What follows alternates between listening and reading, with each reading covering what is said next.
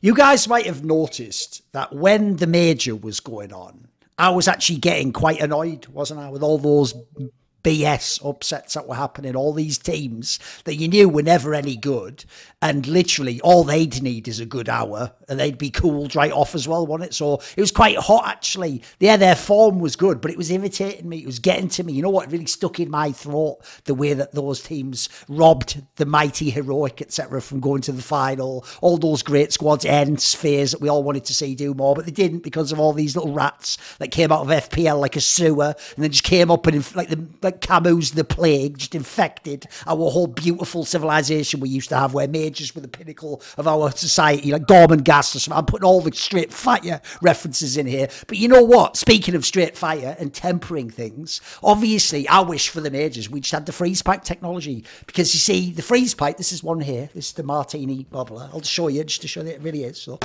it's in here. This is the Martini bubbler. They have all sorts on the. Uh, on the freezepipe.com. They have bubblers, they have bongs, they have the freezepipe itself, they have dab and oil rigs. I'm not talking about Chevron Evil Genius. It's not that sort of oil rig, you know, uh, one that's actually good for the world. Well, debatable whether meat smoking weed is good for the world. Good for me, at least. so all you need to know is if you have a freeze pipe, it has that food safe glycerin chamber that you put in the freezer section for a mere hour, or if you're using the blunt tip, just 20 minutes. And then after that, all the smoke's cooled, isn't it? And now it's just an enjoyable experience. Not like watching ZywOo just win a major playing against some kid and uh, the the dog or whatever. I don't even know. Shout out, shout out to some kid and his dog. Anyway, oh, oh hi, hey, Cypher, welcome to the show. So, by the way, if people don't know, ten percent off. LFN, thefreezepipe.com. Right, there we go. So it's all good. It's just a commercial. Not Nothing awkward about that. Wasn't, it wasn't referring to anyone here. It's all good. It's all good. You're one of the good ones, actually. Okay, thank you. Yes. By the way, technically, just say at the outset of the episode, because spoiler, the whole point of the episode is not to like break this news. Obviously, Typhoid is technically on into the breach. He is just benched at the moment, slash self benched. And you will have heard rumours out there of where he might end up. Maybe he's going to be on a new team. And all I'll say is just keep your eyes peeled. You'll probably find some out soon. Interesting approach, but we won't be talking about that in this episode for obvious reasons. So, right, Cypher, whenever we do this show, the person who's the guest, it's like Fight Club. You have to start first. So, what is your first point? What is your good point you have picked for us? Okay, a good point is G2 winning Cologne without making roster changes. Okay, bold. I think that is a, a key point where I think well, it's so underrated. But I think any other management, they would just instantly just sure say abort him and just find a new IGL or a new player and just say, okay, let's let's go from this. You know. Okay.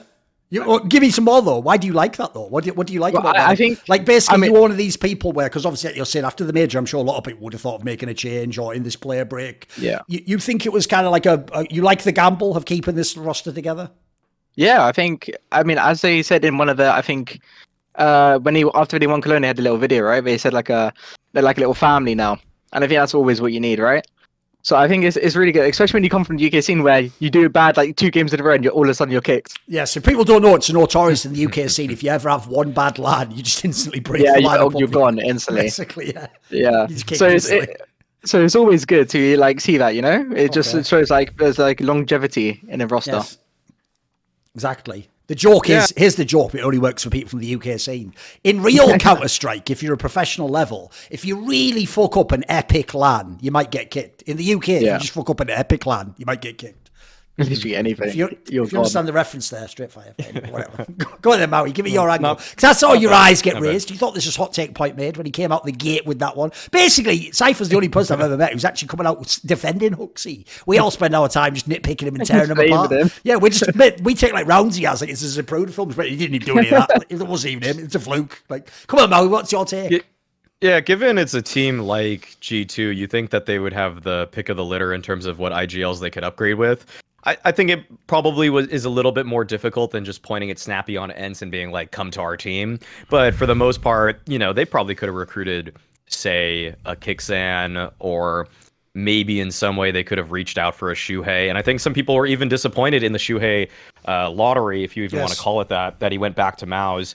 I think there was some deal there. Like, I'm not going to say this on like for with certainty, but like I've heard mixed signals about the whole like siuhy thing and how he went back to MOUZ also like I think like, it was even kind- publicly implied there might have been a thing in his contract that said they could buy him back or Yeah, something. I Wasn't, think it? I wasn't that saw that implied? as well. That's- yeah, I saw that's that. what I'm Sounds referring to. plausible. Sounds plausible. Yeah, yeah, that's what I'm referring to. But I think I think there was something I, I heard like another addendum to that Come where on. it was almost like if they if they like paid some ridiculous amount, like another team could kind of snipe him from Okay. that deal or something like that. I don't know, but either way, um no, it, like with with uh with G2 sticking with the team, you look at some of the results and yeah, you would have definitely wanted a little bit more, most particularly at the major. But actually, it was looking kind of grim for a while because after Katowice at ESL Pro League, they they actually lost to ENCE in like the ninth to twelfth range, which is barely like scraping playoff. The playoffs were so big of that event. I'm pretty sure that was that was the playoffs technically, but.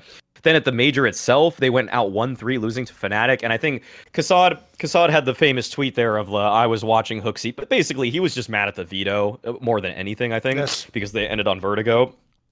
Uh, but beyond that, the the results, even even at like Dallas, I mean, losing to a FaZe team that didn't even make it uh, to the to the finals there, and then also losing to um, uh, to I, I don't think actually the spring final is that bad losing to Vitality, but like, but basically like with this team, I think that it's it's very easy to look at what HooXi and and the in- inconsistencies that G2 have had since he's joined and say that you should you should pick somebody else up. But I think with given the landscape it was a little bit difficult for me at least to look at anybody else out there and say this would be uh pound for pound like a better fit given the given the fact that we are limited by the fact that like there's major buyouts and like certain people are already locked into rosters. So I, I don't I don't even know if it was like I really actually wonder the, what I wonder the most about this whole thing is like did G2 even really look? Did they did they really were like we have we have total faith in you HooXi? Or were they just looking at the landscape and saying well we don't really know who we'd even get beyond you so just we just have to deal with this Uh, what I would say on this one is this. I think it's a bold take I disagree with it. Like, here's the problem. I'm probably going to do a video on this soon. Like, basically, me and Maui, if, I don't know what order these shows come out in, but on Hot Take Point Made, I also alluded to this. I, I have a rule, right, Cypher, that goes like this. If a, if a team wins big tournaments, I actually don't think you can say the IGL is bad. I think it would just be ridiculous to think they're actually like outright bad. Like obviously there's flukes every now and then, but like let's be real, this team has also won Katowice and Cologne, like two of the biggest tournaments in the world. So here's the problem. In general, my rule is they can't be bad. Like essentially, even if I don't know what you do, like HooXi, I have to give you some credit. Like at a minimum, even if you're doing nothing, maybe in your team doing nothing works. Maybe that's what they need. Maybe people need space or they have the green light to do what they want. So on some level, I have to rationalize that it does work in this team. But my problem is Yeah. this. I actually think this might end up being the case where maybe this will be like the exception to the rule that I revise that principle because I essentially the way I would phrase it is like this. I don't hate it because they did win Katowice. Like I probably wouldn't instantly kick someone after that. The main problem I have is this. I think it depends what POV you're looking from. Like if you look at the POV of HooXi and what he's working with and what he's done, he's overperformed so far. He's, he's won massive tournaments. My problem is it's all the NiKo angle. The problem is if you only look from NiKo, that player has to win the major. That's the one main goal he has in life. So my question is just, does having HooXi get him the major? I don't know about that because not only have they been whack at the majors, but if you notice at the moment, like this is the problem I have with the whole HooXi angle, is the tournaments he's won, his team has played absolutely lights out Counter-Strike. And that is not normal. Like if you go and pick any, pick anyone now, take any of the great IGLs now, take like, you know what, we criticize Cadian all the time, mate.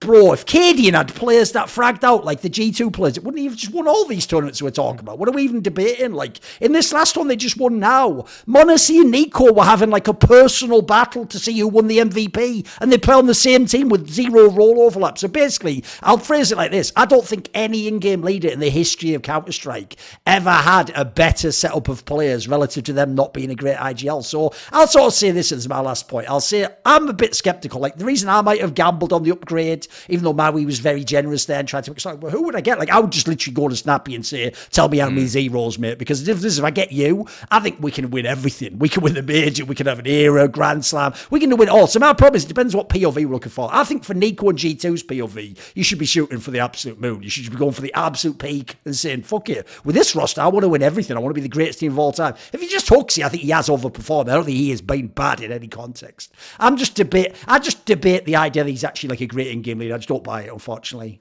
Which sounds like haterism, but who gives a fuck? Got a good career doing it, haven't I? Anything else? Should we score on the next one? It's It's- your point now, Maui. just well it's just a bit of it's just it's just like until we see it proved in like a video how much HooXi's contributing it's really hard for By the way, there's there's a point I'll make. I'll, I'll actually verbalize it explicitly. Even though, look, uh, be reasonable, because I'm giving you a fucking olive branch here, dickhead G2 players. Do it reasonably. Don't ever lie. But if he ever does do like a God tier call and you win a close game, just say in an interview, HooXi made that call. If you do that, that's it. But don't don't make it Yeah. fake, though. Don't like fake it. But if you actually do it, if he did like a Golden karrigan call, a 29th round call, and you win a game like that famous one, then then just tell us. And then, like as you said, we'll give, give him credit. Give him his real credit. but- By the way, in general, jump in whenever you want, Cypher, if you have any follow up points and stuff. I mean. I was, I like you said, I think it depends on the perspective, right? Like for Hooks, he's already done amazing in winning Cologne and Katowice, killing it, yeah. and it is. I mean, it all depends. Like I think on the roster, like you said, I think the way they win is if four of them are in the top ten of the stats of the whole event. That's true. They do. They it, do. it's not. It's, it's not essentially HooXi's fault because I think he is one of the most selfless players I think in the scene right now. Right? Seems you like it, see yeah. him, like he'll drop an AK, he'll go with Glock and just jump around the corner for NiKo, Yep. be like, "Yeah, just sacrifice me," you know? Like, so I think it depends, like you said, what perspective he is playing. I think sure the individual can be better, right? But I think it is hard to say when you're also thinking of every aspect of the game. Sure. So it, it it is very hard. That's a really funny point, the fact that he's so selfless, because actually, I think back to the 2018 Navi lineups where, or maybe 17 there, it was- I think it was 18, where it was like s1mple was playing with Zeus, and then s1mple would have the Deagle, Zeus would have Zeus the AK. AK. And if it's almost just like if you put HooXi there, that would never happen. s1mple would get the AK. HooXi would run out with a Glock even, and he would drop the Deagle to another teammate on the roster.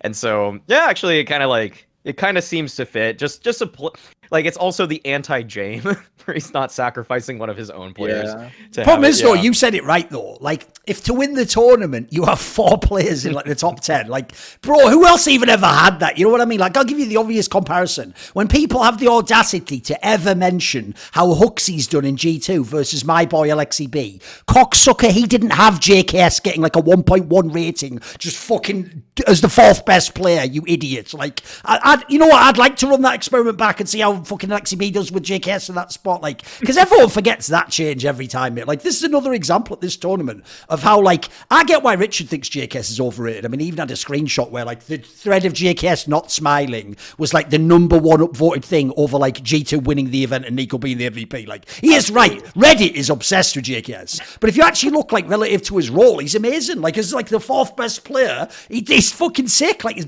amazing anchor, clutch player, CT side. Like, he has. So, again, if that's your fourth best player, like, I'm not hating on HooXi. He's done what he has. It's just, can someone else have a go? Can I, can I let someone, like I said, my boy Snappi, mate, he almost won this event without your lineup. Like, can he have a go with his fucking team? Like, I think he might have a chance of doing some pretty big things, I like winning a major, you know? Yeah, I mean, what I would like to see happen back in the day. You remember when it was like uh, rumored that Tabsen was going to G two?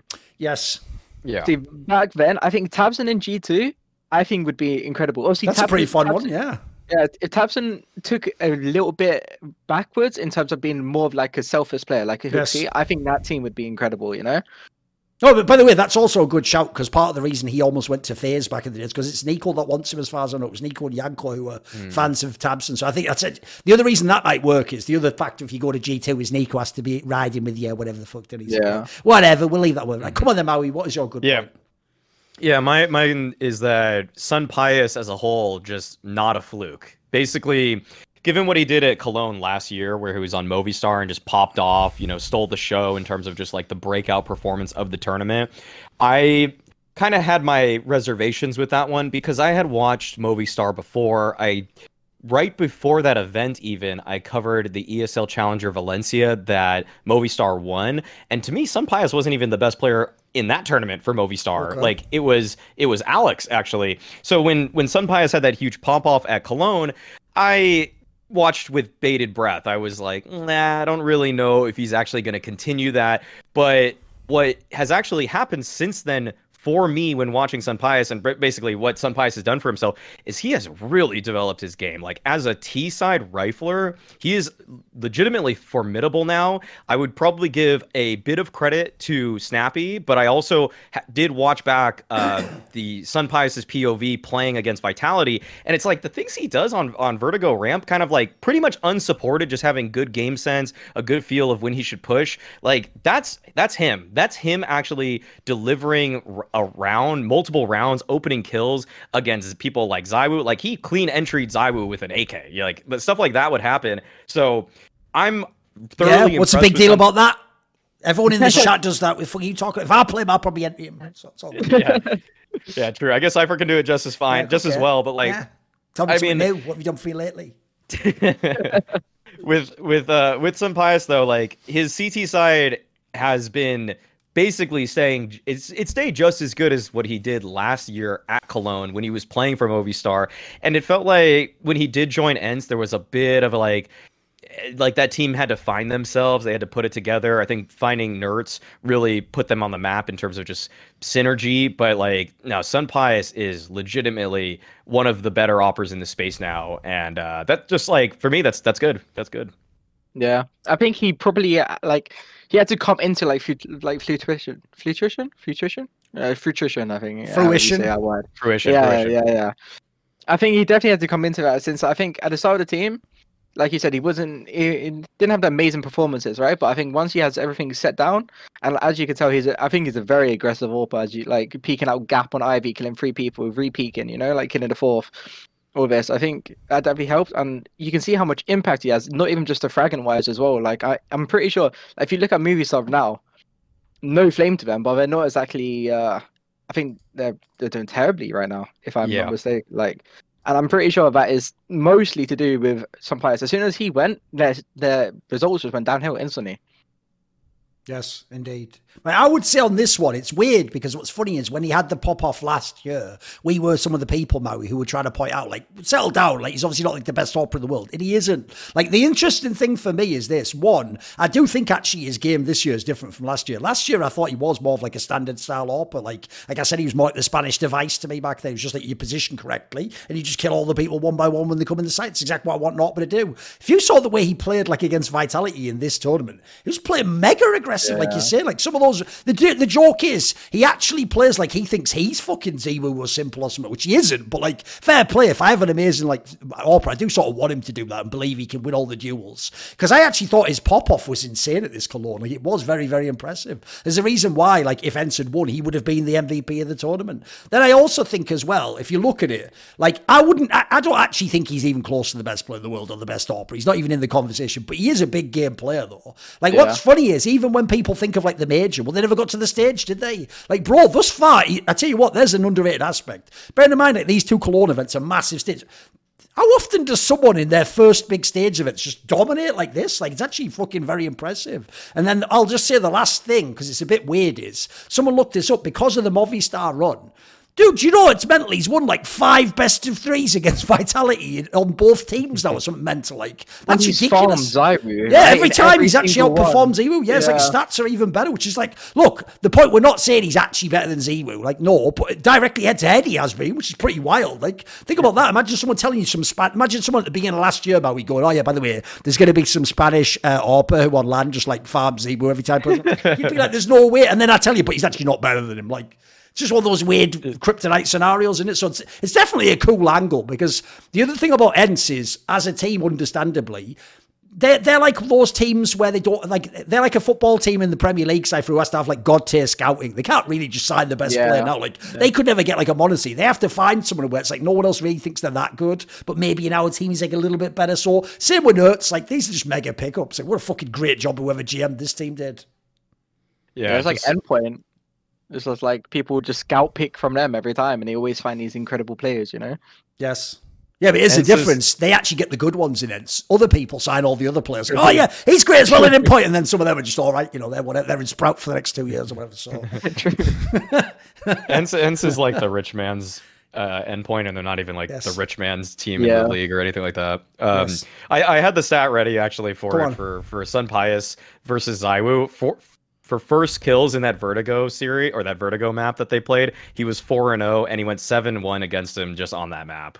Just just. Oh, by the dominated way, there was also a stat, if you remember, in that semi final, where in that semi final alone, SunPayus was like 21 and 3 in like opening kills, which is like, like again, like, you know, I'll fair play. I did it to HooXi, so I'll do it to Snappi. It's like, you know what, bro? Snappi called an amazing tournament, but I'll tell you what, you're going to win a lot of Yeah. series if your fucking AWPer goes 21 and 3 on openers. Like, spoiler fans, he's not telling him, go opening kill. Like, that's not a thing, is it? Like, that's just fucking SunPayus snapping, and he was fucking snapping in that semi.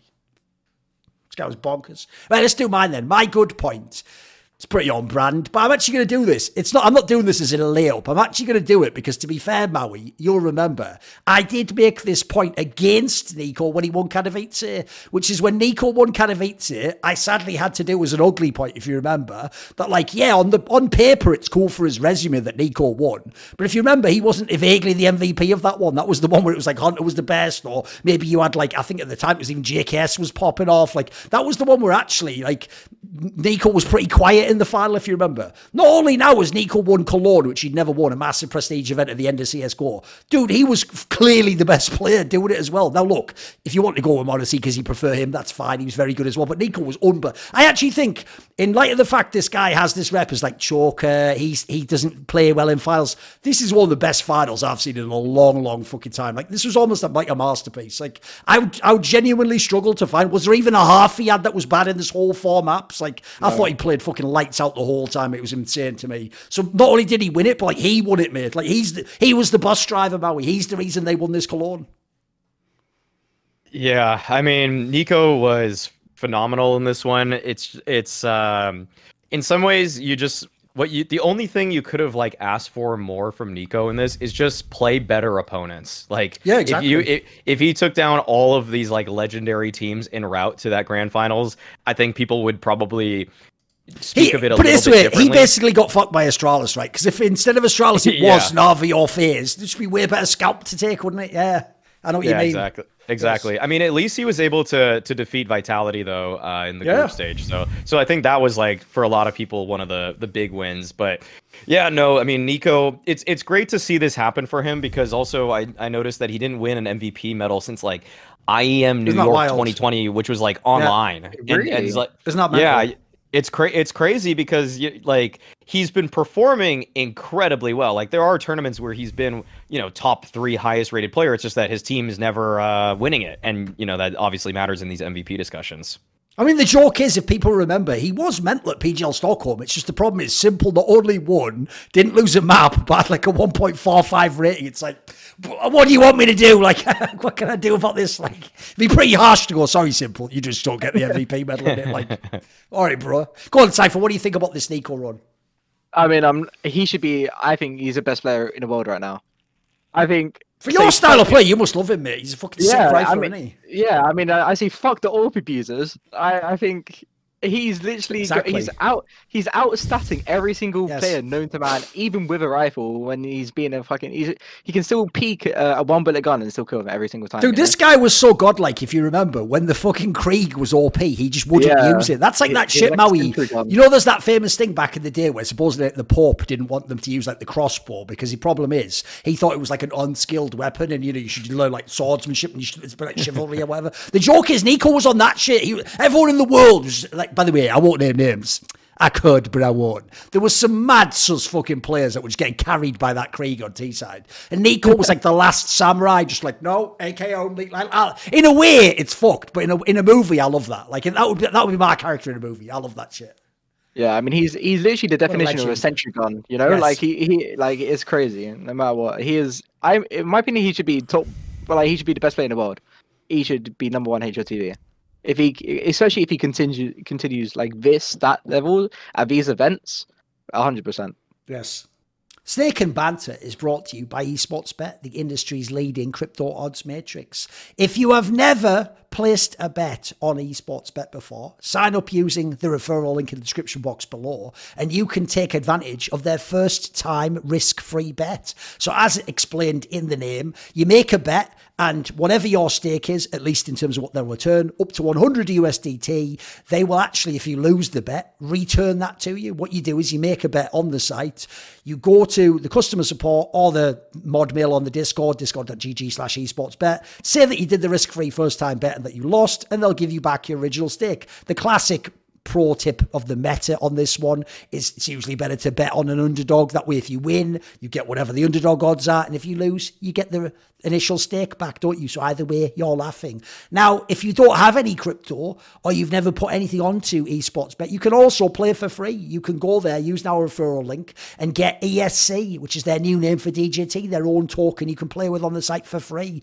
And there are a bunch of ways that you can get this ESC as a bonus you can go and join their Discord, discord.gg slash esportsbet, they'll give you 10,000 ESC. You can follow them on Twitter at esportsbet for 5,000 ESC, and you can follow esportsbet.io on Instagram also for 5,000 ESC. You can go and do all of these, and then when you've done it, go onto the Discord and message the mod mail or contact the customer support on the website. Tell them you did these promotions. They're only available for a limited time, so act now, do not delay, and then you can get some free ESC. You can make bets and predictions on the site. And also, you can later convert to USDT. Check out esportsbet.io for more details. Right, come on then. What is your bad point, Cypher? What what what don't you like about the scene at the moment? Uh, it's not what I don't like. I think it's what I find unlucky is how FaZe is playing. Okay. I think it's really like uh, I think obviously they they're legends of the game. Like I think ropz is like I said the best one of the best anchors, the best player like you could ask for, right? Twistzz, one of the best aimers in in America or in the world. Yeah, very one of the best entry fraggers. And I think uh, what's happened to them is just like uh, it's, it's not it's not sad to see because they'll bounce back, but it's like you expect every time they go into a tournament, I expect them to go into the finals or win it, you know, and then all of a sudden they uh they just flop for some reason, and it's it's sad to see because they are just legends. So that's what I wanted to bring up. What do you think? Come on, Maui. Mm, I I have a hard time explaining why FaZe is not performing as well. Like, because sometimes, in a weird way, they just get they just got blown out a couple times. Like against Navi, uh, they just got absolutely thrashed on on Mirage. I I think like I feel like I don't know if it's the calling or what exactly because at the the thing is that at the blast groups going into Cologne, I was pretty high on FaZe. I thought they looked really good there. I felt like they were playing to get like really nice and together, like they were trading pretty well. And then when I see them at this event, they kind of like just just on any given day they seemed like they can lose their teamwork fundamentals. Like by the end of the event they actually were the third worst trading team and they were b- by barely a percent. Like not e- not even a percent were they like near the bottom of it. And that's kind of one of those things where it's like good FaZe has like 21% trading bad FaZe, like this tournament had 16% trading uh, per death. And so I, I i just feel like sometimes I, I don't i don't it's hard to say where it comes from, but it does seem like some days. I think I think karrigan has actually talked about it in an interview. Like sometimes when their just comms aren't good, they just can fall apart so drastically. And I think he was even trying to explain that like that's kind of what happens when you have an international lineup that you're on some days you're just not gonna every not everybody's gonna feel like they're gelling and you but the thing is that you would think with a team like FaZe that that wouldn't be the case because they can always just like get back to that groove that that form that they find and that can can carry them and like will make them a great team. But it just it just is like so infrequent and it's super disappointing. Like the biggest, the reason that I, I like that you picked this and why I think it's really bad is this is probably the last CSGO big LAN. Like that's it. So this was another chance. And the reason I was high on them is that I always felt like when FaZe saw that there was a big moment, they had a knack for uh, really like stepping it up and yeah. bringing that A game that I'm talking about. Fair enough. I mean, Yeah. I will say it obviously sucks because they kept the roster together. Like I- on that angle, you didn't say explicitly there, but that's the other reason why it sucks most there. Because like, like G two, if you keep your roster together and you gambled that you didn't make the change, you should be the stronger one at the beginning. Like when everyone else is getting their shit together, like that's the problem. I don't mind losing to G two, as we saw here. Everyone lost to G two. It's the Navi loss that's criminal. That's like, bro, and, you, and like you say on one map, you got completely blown out. Like. If anything, it should be the other way around. Navi should be the ones that we've got a brand new roster. Of course, we can't be that good immediately. Like FaZe Clan, it's like, mate, this is your chance. You win that game, you basically like. And the thing, I know Astralis also got a lot of wins. I don't think Astralis would have beaten FaZe Clan personally. Like, I think it actually took that bizarre, fucked up set of results that it meant that it was Navi that played them who were inexperienced themselves. So I do think it sucks because if you just took FaZe Clan again, at the risk of sounding like a hater, and they just take Astralis' spot in the bracket, I think it would be such an exciting fucking playoffs. It would have been even more crazy. And also, like we said about the G2 thing, it just it just is cooler if you G2 if you beat FaZe Clan than if you beat Astralis. Sorry, it just is. You know, at least in 2023. Obviously, you have a time mm-hmm. machine. Go beat them like four years ago when they were good. Right. Yeah, yeah. I'll take I'll take I'll on. take my bad point now. So I'm going to preface my bad point with a few good things, so I'm not just like a huge hater on this one. But it's just that like, good, good thing. I think Astralis are calling really well. Another good thing. I think Buzz is actually kind of lighting it up right now. He's It's showing a bad sign where to make a team. bad point, he's listed all these good things for us. Yeah. Get ready for the setup. Come on, kick go. So let Yeah. me see. We've got like Buzz. Oh yeah. Oh, obviously, obviously, BlameF and dev1ce are delivering on in their own respects, and I saw Yeah, some pop offs here and there from Staehr. Yeah. The bad is that I think b0RUP is just like really weighing this team down. I think b0RUP is pretty bad, actually. I think like I I I, I tweeted out just an image without actually giving it further context because I knew I was going to dive into this on a podcast because b0RUP's numbers at at this uh, at this event so 0.88 rating. But the thing is I actually went into his demos too to see like how is he performing this badly? Some like b0RUP has this like really strong knack for if he finds one kill in a round, he will actually almost always just like wide swing immediately. It's like like I used to do this when I was playing like competitively like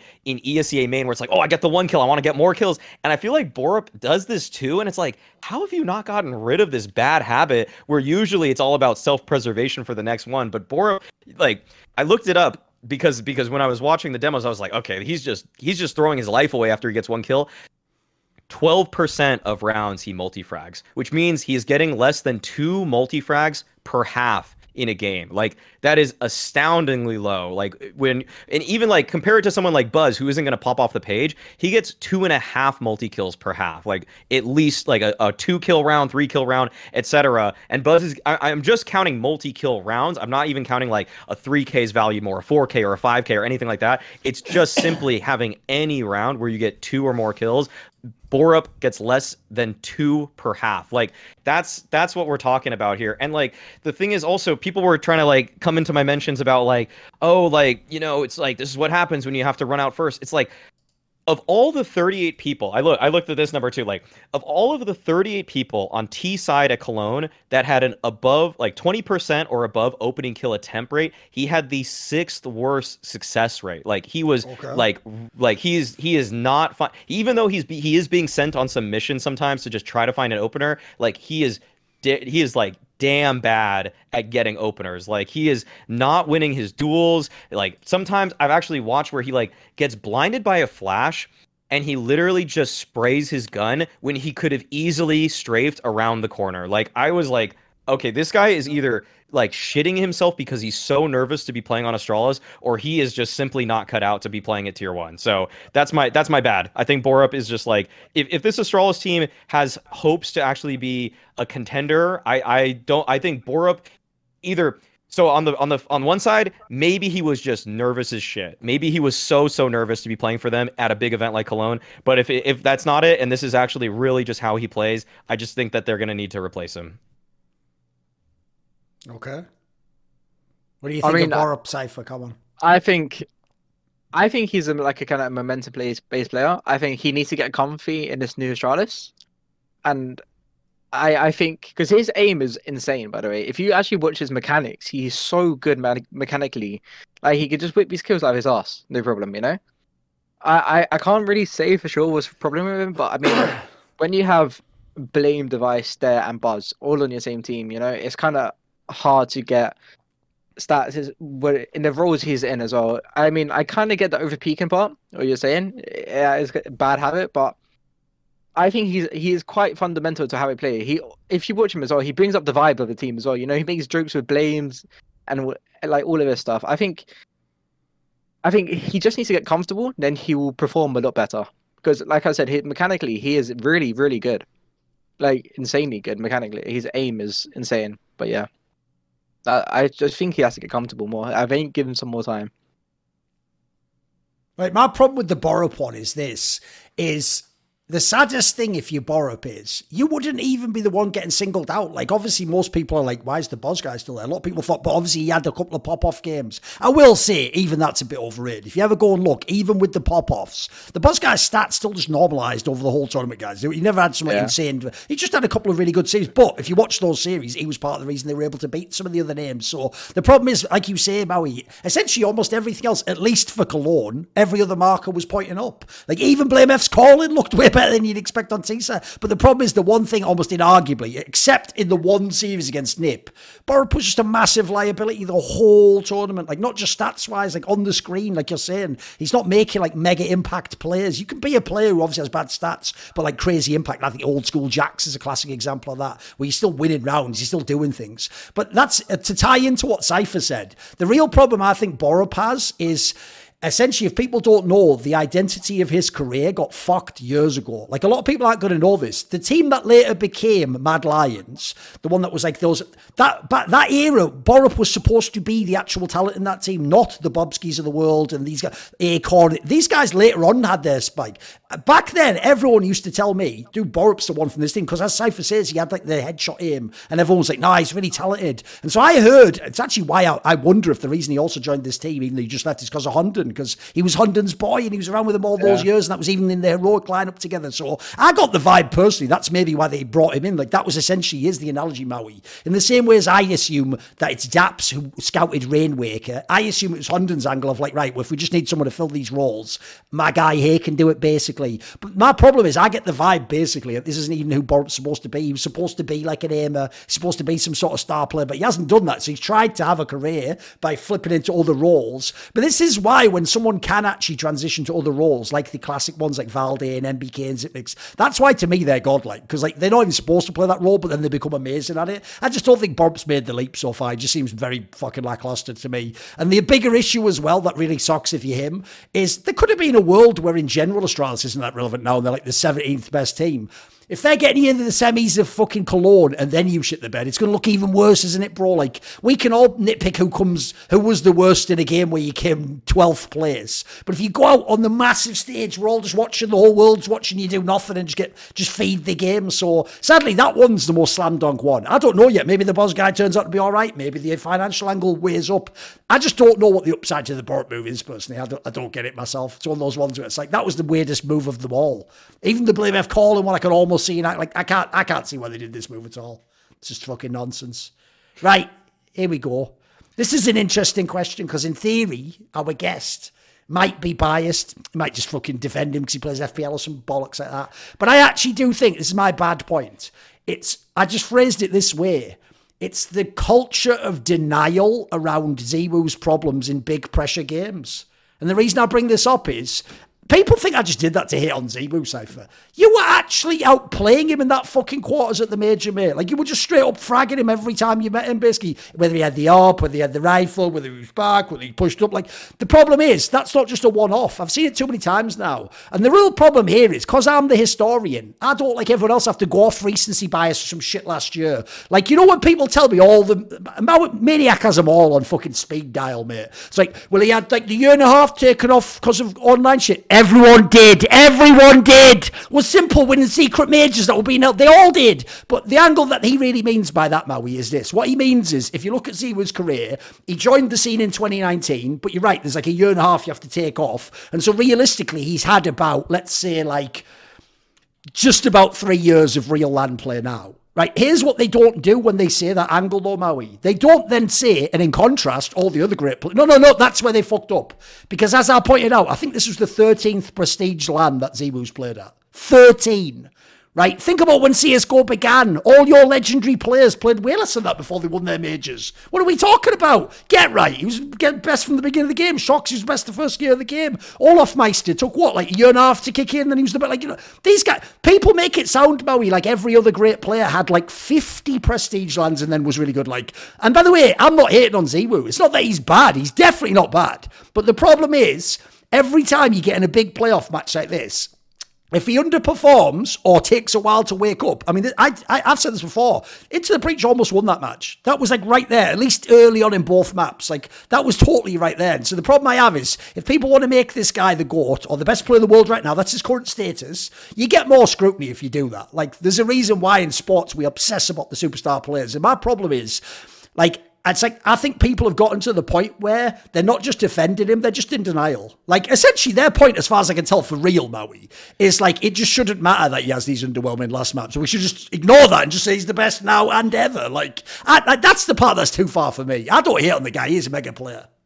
Uh, the, to me, to me, this is kind of like a more meta discussion about fan bases and what attracts people to okay. certain players because I think that the people that are attracted to to s1mple, for example, are people that they do like to be a little bit egotistical. They like to be brash. They like to flaunt because they know their own worth in a work setting or like they know that their yes. own skill suit is just well adapted to whatever it is that they're doing and that they feel like they put in the work and that they deserve the plaudits that should come their way. And they also recognize that there should be scrutiny if you do fail on your end too. Whereas ZywOo to me epitomizes the person that just is like, just I, I hope no I'm a soldier. I'm just gonna do my job really well. Like this is kind of how ZywOo has carried himself. It's actually how apEX characterized him too. Saying it was actually to a fault that he would just kind of follow the instructions and just do it the best way possible. Which is why s1mple and ZywOo are so diametrically opposed in terms of fan bases where s1mple pe- s1mple people are like they're ruthless, they're rabid, they're just gonna like jump on everything and like the the ZywOo types.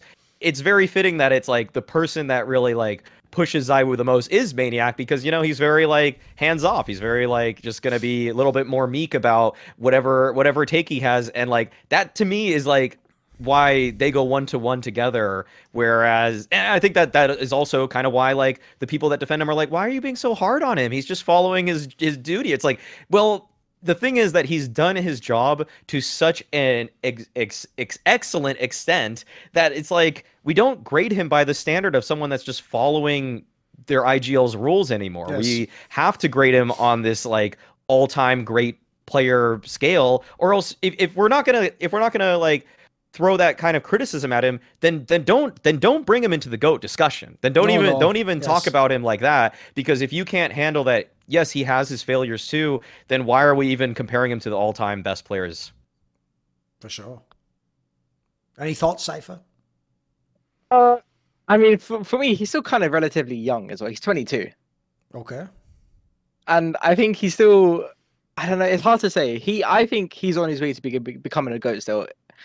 I think him and m0NESY are the two people that will next make it become a legend or a goat. Okay. You know? Yeah. In these sentences, I think they're both tracking on the on the yeah, yeah on the upside. Yeah, I, I get what you're saying about the big games. I think most of the time he does perform, but they're the obviously off games. But I I don't know. I think it's somewhat normal, eh, including someone who's 20 years of age with the pressure of like a whole nation or uh, his whole team on him. You know, essentially. I think he will so have like some bad games, but I, like I said, I, th- I still think he, him and m0NESY are on the way to becoming the greatest of all time, for hundred percent. I just, I have no idea what's going on in these big games. But was it shocking I, to you when you were playing that quarters and like he wasn't setting you guys up? Like actually, you, you were sort of in the match against the most of it, right? Yeah, I mean, when we were playing him, I definitely at a time thought he would just own me. Every time I PK ramp, I'd just die. Sure. I thought before the game that's what was going to happen, you know. But I mean, when you're in the game, it's kind of different, and you know you see these like weaknesses and stuff like this. But again, when we played him again, he had these massive rounds. I think he they want to he won a force by them. He just pops off for like bundies all of a sudden.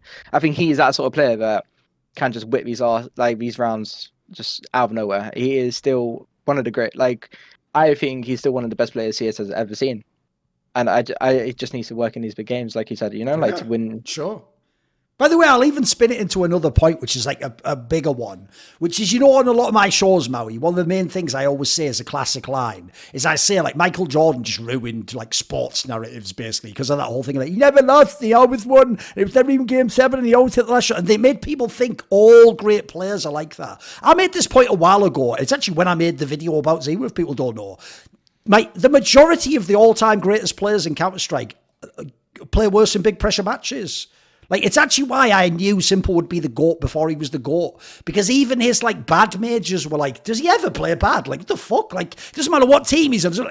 Essentially, if you don't know, after after s1mple, who's clearly the best major player ever, after s1mple, dude, he gets mad sketchy. Like, go and look up people like shox. You'll be shocked. You will actually be shocked at what his like stats at the majors are. If I tell you, go and look up, like, think of any of the goats, GeT_RiGhT, coldzera. Some of these, like, they have some majors they got like they have some just mad, bang average. Some of the worst turns from their careers sometimes. Then and let similarly, it's why on the NiKo one I always thought people went way too far because he didn't win the Boston one, he has that rep of like, well, he just plays bad in finals. It's like most great players play worse because the pressure's more. And the problem is, in a movie, the pressure's more and then you win because that's a great story, isn't it? But the reason why that works in a movie is because it's not reality. Like, actually, it's so rare that people really do fucking dunk on every big final. Like, so in a way, I agree. If we're just judging players in general, people are way too harsh on ZywOo and NiKo. My problem is just like I said, if you want to put him as the GOAT, then you're not even shadow boxing. You're literally putting him against the guy we all saw play. And by the way, that guy is fucking bonkers in big pressure matches. Yeah, he didn't win them all, but tell you what, he's pretty fucking sick. There's a reason why I mean, Zero's done this a few times, but there's a reason why s1mple is the guy who's just routinely won finals while losing them. It's routinely won. Like, yeah. As in, even when the. I even put, made this point on Twitter that people just miss this. I know it's just anecdotal. Like, this isn't actually a reason why it's just an argument from authority, essentially. But it is mental that even the Astralis players just go, yeah, dev1ce, can you shut the fuck up? Because we're actually playing s1mple, who's the GOAT. Now, if I was dev1ce, I'd be like, we're fucking winning a tournament. Can't you, like, fucking big me up? Like, say I'm the best. Like, I'm, the, I'm getting the MVP and the trophy. Like, I'm the best. Like, he is the best, though, he? We're the best team, but he's the best player. Like, what is this? Like, but in a fucked up way, that is like mad. Pro- yeah, that's how you know s1mple's the GOAT, mate. He just is. No one can deny it, essentially. I mean, s1mple in his prime, there's no, there's no one like him, right? Uh, like, like s1mple in his prime when he was averaging like 1.3 rating every yes. event, every game is just, I think, undeniably the best player in CS history. You know far. the funny thing as well, Maui. I even sort of agree with your point. I'll expand it in a fucked up way. I actually think ZywOo being too chill and cool a guy is actually what's fucking him up. I made a whole video how I actually think he has another gear to go to. The joke is, as much this is why I always say coaching is so much harder than fans think. Because normally you coach most of your players with all that cult shit of like we win as a team, we lose as a team. Don't be egotistical, play for the team. But then when you have some motherfucker like s1mple as people have now learned, it's actually a positive that he actually really thinks he's going to win every round, by the way. Like most players, they don't have that mindset. Like to me, ZywOo Zero's almost too human in that sense. He just actually plays like sometimes he has a bad game. Oh, well, I'm just having a bad game. It's like you actually sort of want your star player to be a little bit of an egotistical dickhead because that is how you win the game, you know? Yeah, yeah. I, I, I think like ego and personality, like we've talked about this before on like other shows, is just like like I care about cultural impact also, which is something that for some pundits they don't care about it but i but i actually do and i think of like other major mvps in the past and like their impact and i think of like like think of like pashaBiceps. Think of the fact that everybody when I talk to people about CS:GO who who are like not even esports people, they know who s1mple is. Like that's how oh, big oh, he's gotten. Yeah. They'll, they'll people will sometimes still even remember like cold coldzera's name and things like that. ZywOo actually like hasn't really crossed that threshold for me, or even right. like for people that are like not fans of CS:GO where they don't really seem to know him, but like kennyS. Obviously, people know who he is. People know GeT_RiGhT. Like, there's some kind of like legendary status to me that he has yet to claim, even though what he's doing in the server should merit it. But it's just like he doesn't have the big enough personality to actually like garner that sort of uh, attention beyond the space. as you said, though, Cypher, maybe maybe it happens to CS2. Maybe maybe next year yeah, and going on, exactly. keeps tracking. Could happen. Right. Okay. What is your ugly point, Cypher? Jesus, I, you know, I was trying to think of this, and I couldn't really think of a, an ugly point besides okay. obviously the FaZe one I mentioned. I couldn't really say anything about that was bad about the scene that that is ugly. You know, I think CS, I mean, What about this then? I'll tell you what, I've got one I can suggest for you because this is something we were talking Okay. back and forth on, had- like what, what could be an ugly Yeah. one. So here's one. I actually thought this was a good one you suggested, but you didn't plump for it. So we'll just use this if you want. You said like there was a rumor that people were seeing came out during Cologne that like jL and Im- Immer collectively cost Yeah. $1.35 million. Now, I think that's actually a perfect ugly, by the way, because I would in a place, but I'll get your take. The reason that's not bad or good is because, look, they're good players. Like, if you're NAVI, you've got to get someone. The reason I think that should be ugly, though, is because collectively, how the fuck could those two players collectively cost that much money? Like, essentially, even if they were, let's just say, like, we don't know which one was more. I'm going to guess iM was more, but let's guess, right? Let's say they were just equally at the same price. So essentially, 650k plus for each player.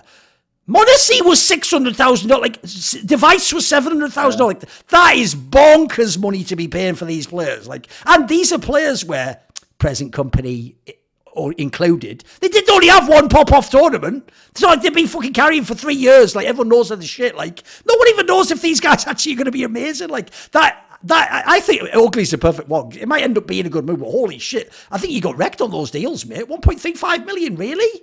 Holy shit! Was there really a bidding war for these players? Wow.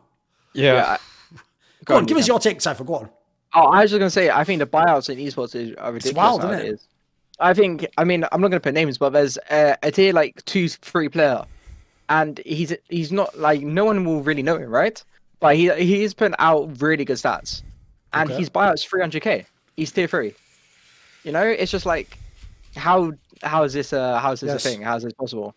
You know, I, I don't get me wrong, he is really good, but you know when you're not getting paid a crazy amount of salary, and you are essentially carrying your team in that sense. How is your buyout 300k? How are you stuck in this contract? You know, like it is. It, it's just buyouts in the scene is ridiculous nowadays. I mean, you can kind of understand an org's point of view, but it's it's got to the point where it's just like, okay, 600k, 300k. You know, it's going to the point where, come on, like, Yes.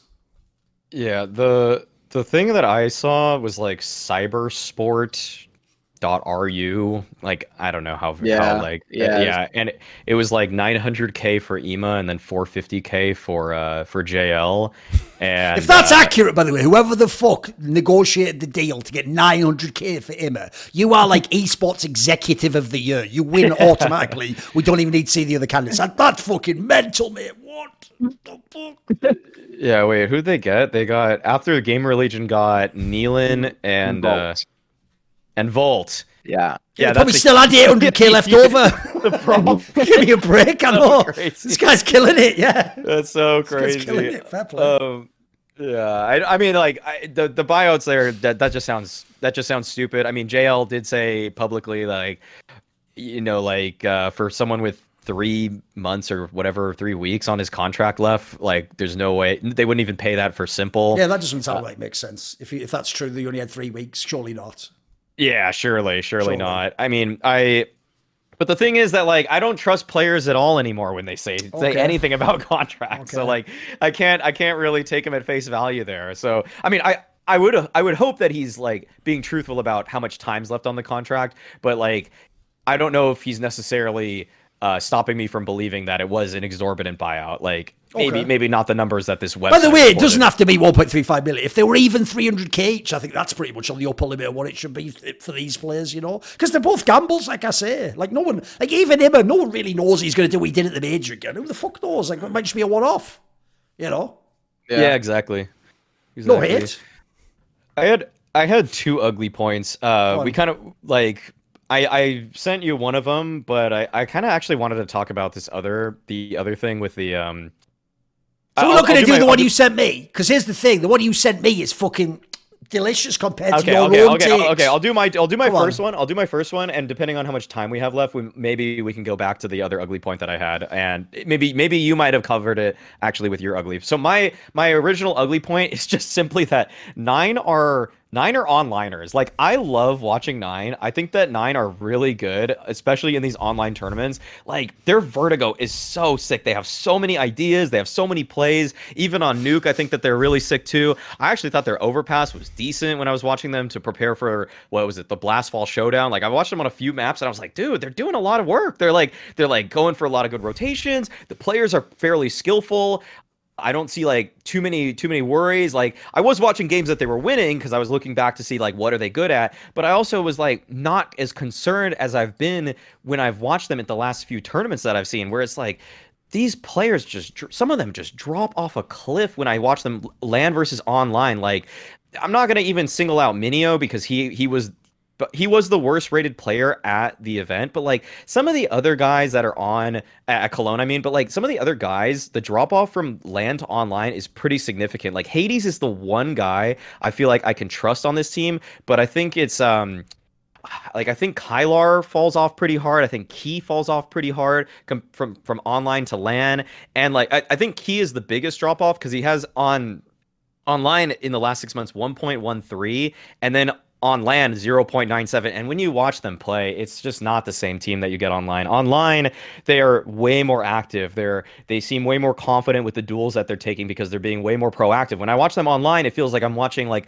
a mini heroic where it's like oh my god they keep having ideas. But because I think on LAN, it, I think it's one of two possible things. One, they're just nervous. Two, and this is a huge assumption and it's total conjecture, is that there's a chance that like with nine Narot is just is IGLing them online because this was kind of my complaint Right. with Nafany with Groove where it was like when I watched the comms videos back it was like okay Groove is calling a lot online uh, in these comms videos and so I don't know if Narot's doing that I don't know if he's giving them way too much input when they're when they're online because I will say that they are incredibly well drilled when it comes to online CS. Like they they seem very on top of reactions and macro understanding at all points in time. But when I watch them on LAN, they sit a lot more. They don't really always make the same plays. Sometimes they're just in a passive setup, and that actually ends ends up uh, exposing the inability of some of their players when it comes to just mechanics. And that that goes for practically everybody except for I'd say Goofy, Goofy and Hades. Uh, Goofy and Hades to me seem like they're pretty solid. Like Hades, we know is good on LAN.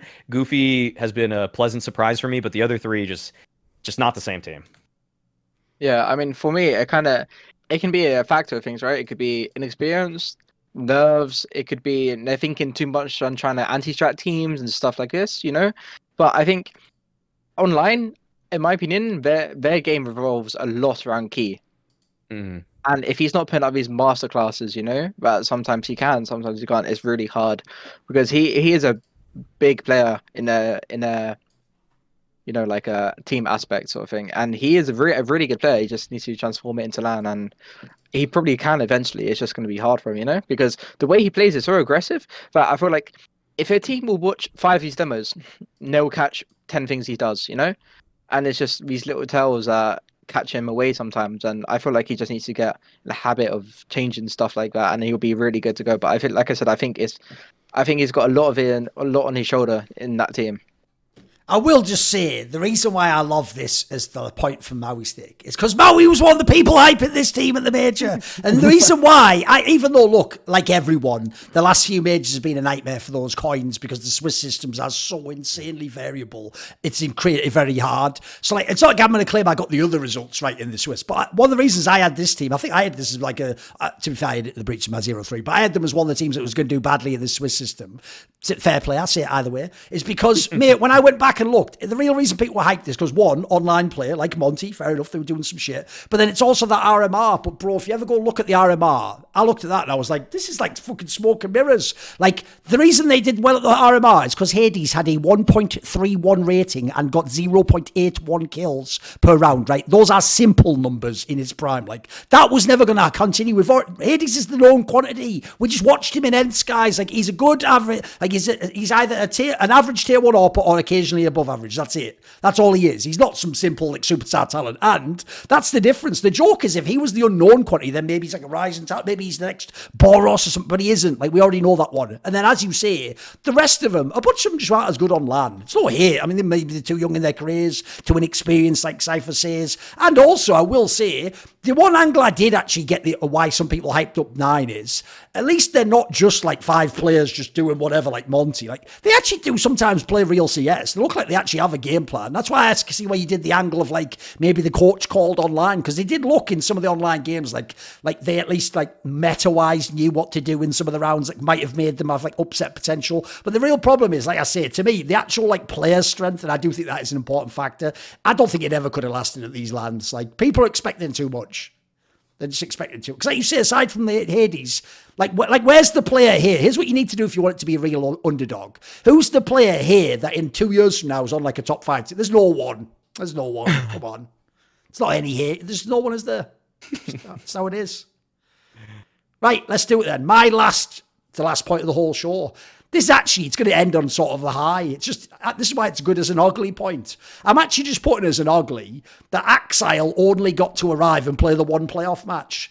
Because the reason I purposely picked that as ugly, not good, not bad, is because it still was fine. They got to the playoffs. They got through those matches. They, got, they it was a great game when he arrived. But it was actually really well. It was like this close to being a really great game. If they won that second map on overtime, the place, the fucking roof would have come off the place. Cloud9 themselves might have believed they could win. Everything. So the reason why I pick it as ugly is because we only got to see two maps from him. But the rest of what we saw, and especially how they played with Buster, actually suggested that all of this hype that we all have, it isn't just on paper that they look insane. Like there's some real potential with this squad. So that's why I say it's my ugly because I just wish I could have seen the whole tournament with Ax1Le. Like I think that would be a really interesting prospect. Like what if he'd actually had the chance to fully warm up through the whole event, play a bunch of other teams, and then they get to like a semis or a quarters? Because actually, I, I am I am hyped about this team. I am hyped. I think they look like Yeah. they could be really interesting. I mean, this team could potentially create an era, no? Like, it's got uh, one of the best AWPers, best riflers, best IGLs, everything you can ask for, no? It's literally, it, it, they could create an era, like, so to speak. It is. Oh, the insane ceiling's crazy, yeah. Exactly. Like, any of those players, like, like sh1ro, um, do you remember that game on Vertigo, where he went like 40 to something? Like, oh, it was crazy. It's like, anyone can pop off and just carry a game. And I think that team is just amazing. They, they were just, like I said, they have the potential to create an era. It yeah, it would have been it would have been nice to see Ax1Le the whole time. I kind of what I was doing for like my own mental gymnastics was just thinking, okay, how did Cloud9 do in this game?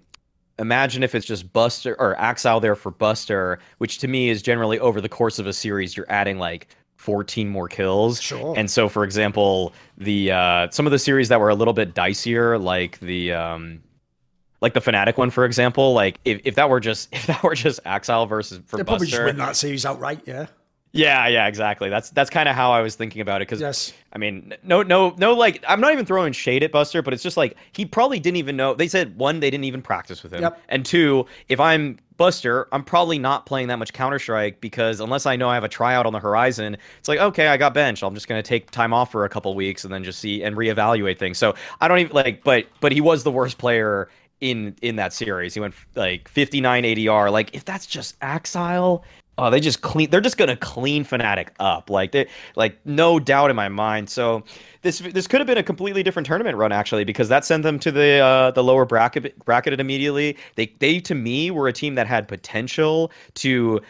I I don't know if I would have pinned them to like beat ENCE and heroic, but who knows? That could have actually secured them a semifinals berth, and uh, like and we could be writing a completely different story for how Cologne went down because if Ax1Le because Ax1Le in the one series that they played against Vitality, he was all right. He, I don't I didn't think he was that good in the first map. On the second map, he started to show some of that what what I was used to with Ax1Le, but you could tell like they just didn't seem to have that level of cohesion, which is probably just like you know you're you're you're just moving a guy in. Like even even if they practice for weeks before with him, it is like match day hey we've been playing with one guy for five days before this like it's it's difficult to just bring that back to bring that mojo back so yeah it's a bit of a shame but i'm still super high on this team i still have it i'll keep a pin in it that i think that this team is going to win an s tier event by the time the cs2 major uh, rolls around including that event itself By the way, Cypher, obviously we talk about the old lineup with Indefani and that, but did you ever used to scrim against the Cloud9 lineup? Have you ever done it?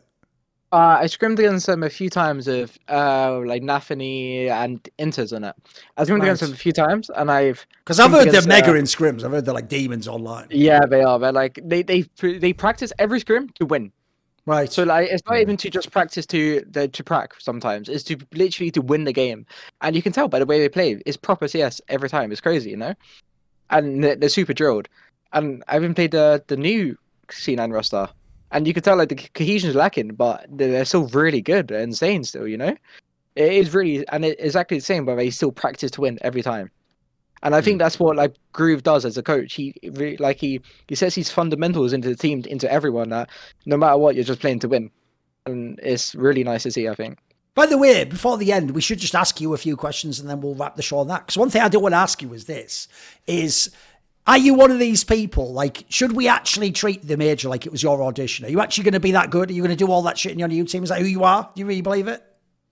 Uh, I mean, I'd hope so, right? Like, I think my playstyle is not going to change. I'm still going to be taking all these ridiculous fights and everything. I mean, it's a fact that if I can keep these stats up and the numbers that I did do, but then yeah, I would hope so. You know, I, am not my my playstyle isn't going to change. I'm not going to change. So as long as I keep playing how I am, I think yeah, then yeah. Okay. Uh, I have a question, I guess, about um like the in-game leading. I talked to Thomas on the desk after one of your guys' matches about like the style because he was saying that uh, you can't play like tier one teams when you're not using tier one players, and it felt like when he said that that he means like you're not going to do slow defaults, you're not going to try to make some crazy smart mid round or anything like that. And uh, but with you guys, like like how short was your playbook? Like w- was it like was just long enough to like get you through the major or what? I mean, to be honest, we didn't. We we had strats, pocket strats, you know, and we obviously had defaults, but our playbook wasn't that big at all. I think at a major we relied on individual strength, and I think that's what everyone brought. You know, like uh, in ITB, everyone brought like uh, individual players. Like everyone, like I said, Volt is incredible. The best team has ever had. Crucial, insane AWPer. You know, everyone is just insane, and I think like that's what that's what you need. Our play, like I said, our playbook wasn't that big. It was just how our individuals structured themselves in that team, where they could go for whatever they want. They had full confidence, and it, that obviously helps, you know. Because one thing hmm. I would ask as like a last question for me about that particular run is this is why I thought it was a bit unfair when a lot of the analysts tried to make it sound like your team and people like the GamerLegion were just actually just better overall teams. You know what? You had a good run here. They were just better teams than some of the top teams. It's because like to me the Vitality series is the best example. I don't even talk, aside from ZywOo playing a bit whack on CT side. I don't really actually blame Vitality for how hard that match looked, Cypher, because some of the stuff you guys were doing, like nobody in tier one just blind, like with no utility, just fucking wide swings into a site or vertigo on the fucking air ramp. Like that's how you get completely torn up if you're at tier one. Like in a way, the way you played was like it was mega gamble style, and you just got lucky. It hit right. It just hit a bunch of yeah. times. Like I don't blame Vitality. That it's not like it's not like you guys reinvented Counter Strike, is it? You actually played like he said with the Thomas It was kind of like you you, you played a high variance style to see if you could just gamble and get the kills, right? Yeah, exactly. It's just a risky style, and I think that's what you have to do against a team who's yes. fundamentally better than you. You know, like yes. uh, I think that's just exactly how you play. And I'm going to say now We should have won the vertigo. Yeah, yeah.